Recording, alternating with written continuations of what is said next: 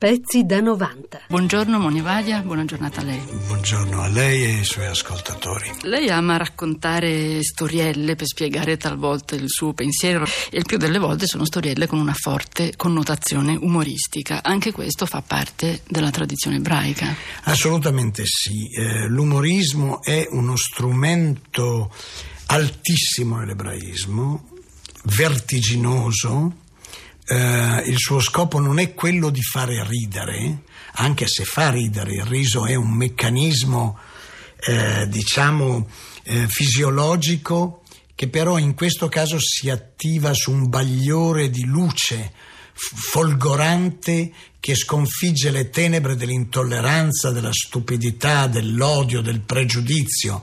Ce ne sono da questo punto di vista di folgoranti che spiegano il meccanismo.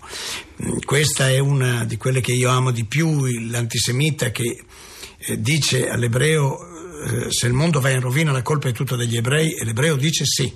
Io sono assolutamente d'accordo con lei. La colpa è tutta degli ebrei e dei corridori ciclisti.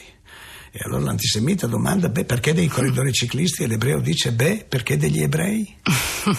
allora, attraverso questo spostamento su un piano terzo, eh, del cul-de-sac, della violenza aggressiva, del, il pregiudizio è proprio quello che non vorrebbe lasciare via d'uscita. La storiella ebraica trova la via d'uscita nel paradosso e dà un'ultima chance anche al peggiore degli antisemiti. Brevemente un'altra, un nazista, un ufficiale con la sua bella divisa di SS tutta nera e lustra, incrocia un vecchio ebreo pezzente, stracciato, affamato, con la barba, scavato, questi grandi boccoli e mm, si incrociano eh, e il, il nazista con una staffilata dice all'ebreo porco. L'ebreo si inchina sussiegosamente e risponde molto onorato, Israel Cohen.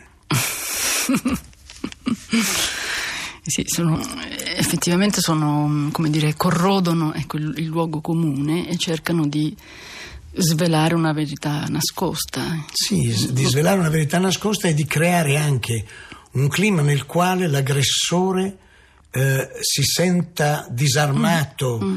eh, eh, verifichi la propria stupidità, perché eh, è un umorismo che scaturisce dall'intelligenza, dalla condizione di perseguitati, di emarginati. Mm. Naturalmente c'è un umorismo, questo umorismo non viene dal nulla, non viene neanche solo dalla storia degli ebrei, ma ci sono grandi lezioni nella Torah, nel Talmud, ma nella Bibbia per esempio, qualcuno dice ma come la Bibbia dove si ride il Dio tetragono, terribile, questa storia che noi ebrei abbiamo dovuto sopportare per millenni di questo povero Padre Eterno insultato con tutte le contumeglie, come se poi ce ne fosse un altro, come se non fosse lo stesso del cristianesimo e lo stesso dell'Islam. Certo. Allora, eh, proprio il Santo Benedetto mostra il suo umorismo e anche mette in scacco così, il dubbio irriverente di Abramo e di Sara quando tre viandanti travestiti da arcangeli annunciano loro che avranno un figlio, cioè Abramo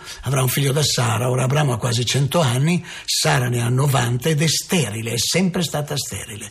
Allora Abramo si scompisce dalle risate, proprio come Totò, si butta per terra da ridere. Io ho 100 anni, lo circonciderò. Sara ride in modo più discreto, è una signora però ridacchia e l'angelo, eh, uno degli arcangeli, viandante travestito, le dice cosa fai? Sara ridi? E lei si schermisce no no no dice non ridevo. No no dice ti ho vista e riso. Il santo benedetto compare davanti al, al patriarca alla, matria, alla matriarca nove mesi dopo e dicendo visto che avevate tanto da ridere ecco. adesso chiamerete questo vostro figlio Isacco in italiano in ebraico Yitzhak viene dal verbo tzachak e significa colui che riderà.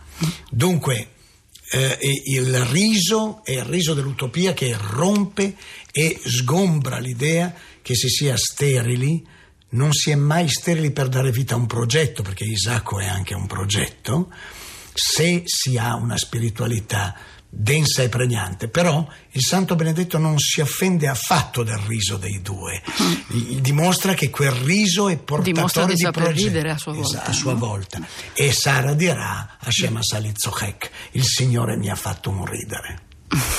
È, è molto bello, sì, è stupendo. Ecco, Dio anche ride, si può ridere anche di Dio? Sì, sì, mm. io credo proprio che eh, se si ha la tensione spirituale per affrontare questo livello con il Santo Benedetto, io credo che con il Santo Benedetto ci si possano fare delle grasse risate.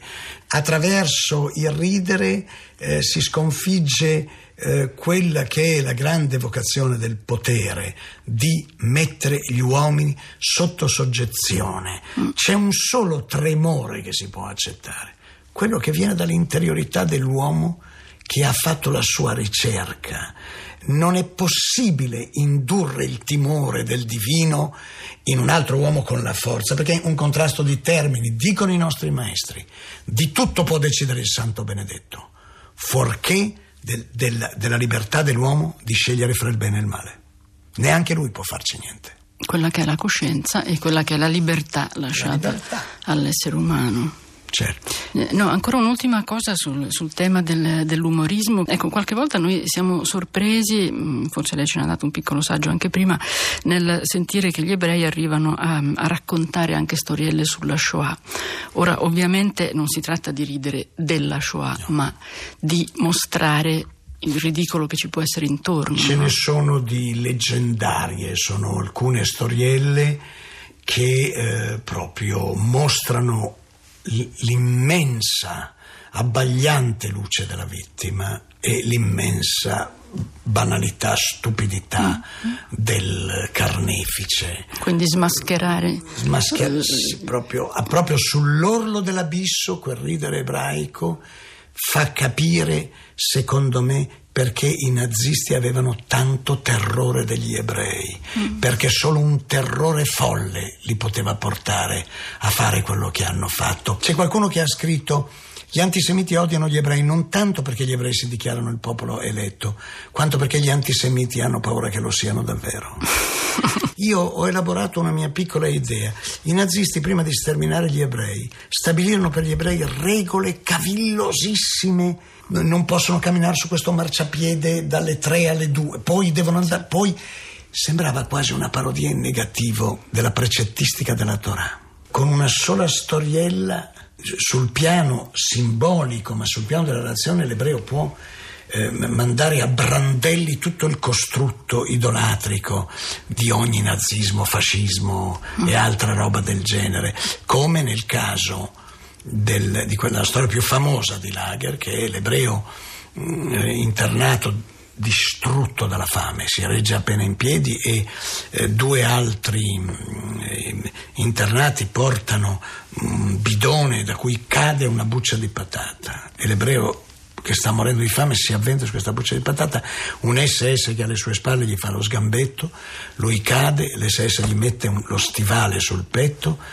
e gli dice, è un ufficiale, gli dice io ho un occhio di vetro, uno dei due, è stato fatto da un grandissimo artigiano, nessuno lo distingue.